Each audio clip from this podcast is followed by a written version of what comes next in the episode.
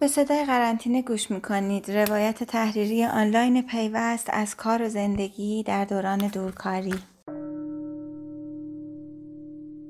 روز چهل و ششم.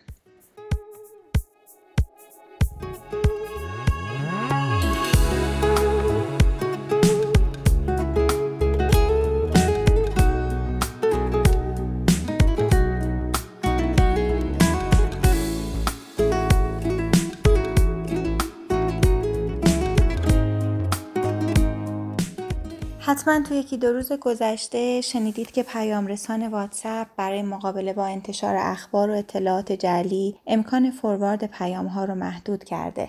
راستشو بخواین تجربه این روزها به من میگه هرچند خیلی دیر داره این کارو می‌کنه اما باز دیر رسیدن از هرگز نرسیدن بهتره. چند روز پیش مهرک تو این پادکست های قرنطینه‌ای خودش از فیک نیوز گفته بود و دردسرهای ما و اعضای خانواده تو انتشار و فوروارد همین پیام هایی که احتمال جعلی بودنشون از راست و درست بودنشون بیشتره.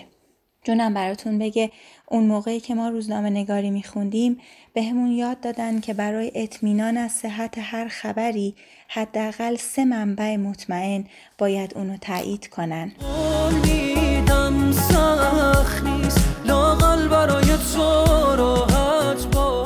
این درسای روزنامه نگاری که الان درسای دوران دایناسوری ژورنالیسم به حساب میاد حکایت همون دودی رو داره که از کنده بلند میشه.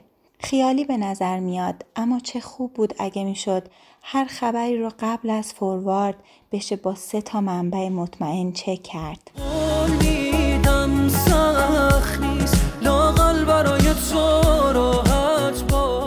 حالا که معلوم نیست این سیل اخبار از چه بارون و چه کوهستانی سرمون سرازیر میشن به نظر می‌رسه که تنها راهمون گرفتن چیزی شبیه رژیم مصرف اخبار باشه.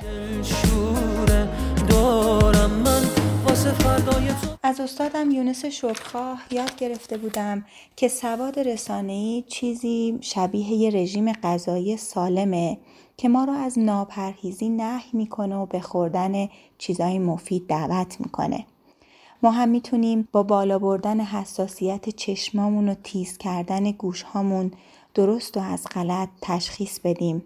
یه چیزی از جنس همون تشخیصی که سر سفره غذا تو گوش ما صدا می‌کنه که چی بخوریم و چی نخوریم اینجا هم به ما نهیب می‌زنه که چه خبری رو باور کنیم و چه خبری رو نه.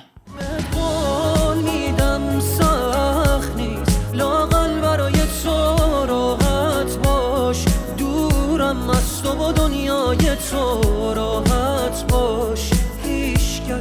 نمیاد جای تو دل شوره دارم من واسه فردای تو.